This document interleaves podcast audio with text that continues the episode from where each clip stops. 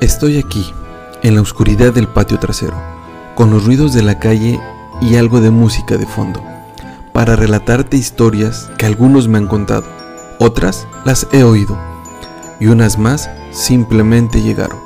No creas que son reales, o posiblemente para alguien sí lo son. Estás en el podcast Historias de Ficción, Miedo y Otros Relatos. tres de febrero del dos mil veintitrés, un tren de ciento cincuenta vagones con sustancias tóxicas se descarriló, provocando una gran explosión. Las sustancias, cloruro de vinilo, realizaron una quema controlada para evitar el descontrol. Algunos dicen que algo más que cloruro de vinilo llevaban en los vagones. La quema ocultó la evidencia, pero las secuelas llegaron a México. Esta es la historia. ¡Papá, papá! ¡Una explosión! Fueron las últimas palabras antes de quedar inconsciente. No entendimos por qué. A unos pocos kilómetros, la explosión por el descarrilamiento de un tren en Ohio. Solo se sintió una, un breve movimiento en la tierra, seguido de un viento que silenció por unos segundos todo el ambiente. Al ver por el retrovisor, vi a Esteban deslizándose poco a poco por el asiento trasero del coche. Le dije a mi esposa: María, María. Me vio algo aturdida. Esteban se desmayó y tiene un poco de sangre en el oído. Me voy a detener en aquel paradero. No responde, me decía María, con voz angustiada y desesperada. Las llantas respondieron bien al frenado de emergencia. Es un coche rentado, no esperaba mucho. María seguía intentando reanimar a Esteban. No responde, me decía con desesperación. Tomé el celular para buscar algún hospital. Lo más cercano era en Palestino, Ohio. Al entrar al poblado, nos sorprendieron las miradas perdidas de los pobladores. Pasamos de largo a la advertencia de dichas miradas para ir al hospital.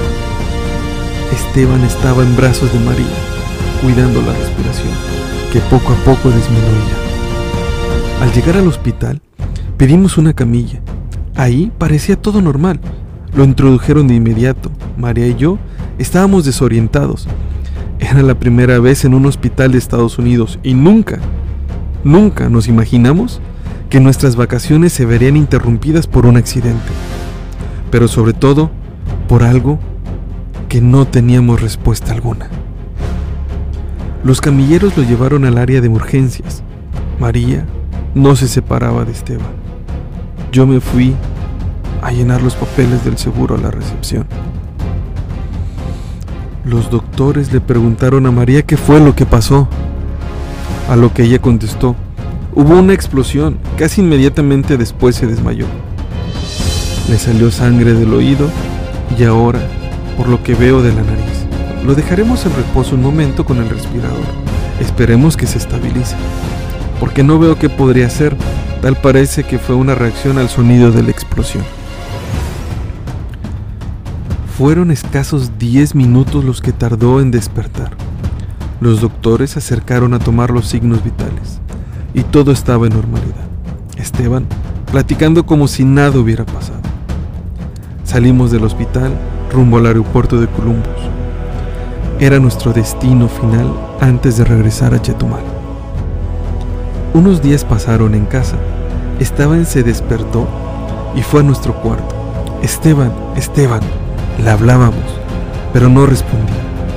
La casa se envolvió en un silencio sepulcral. Dos días seguidos con la misma situación.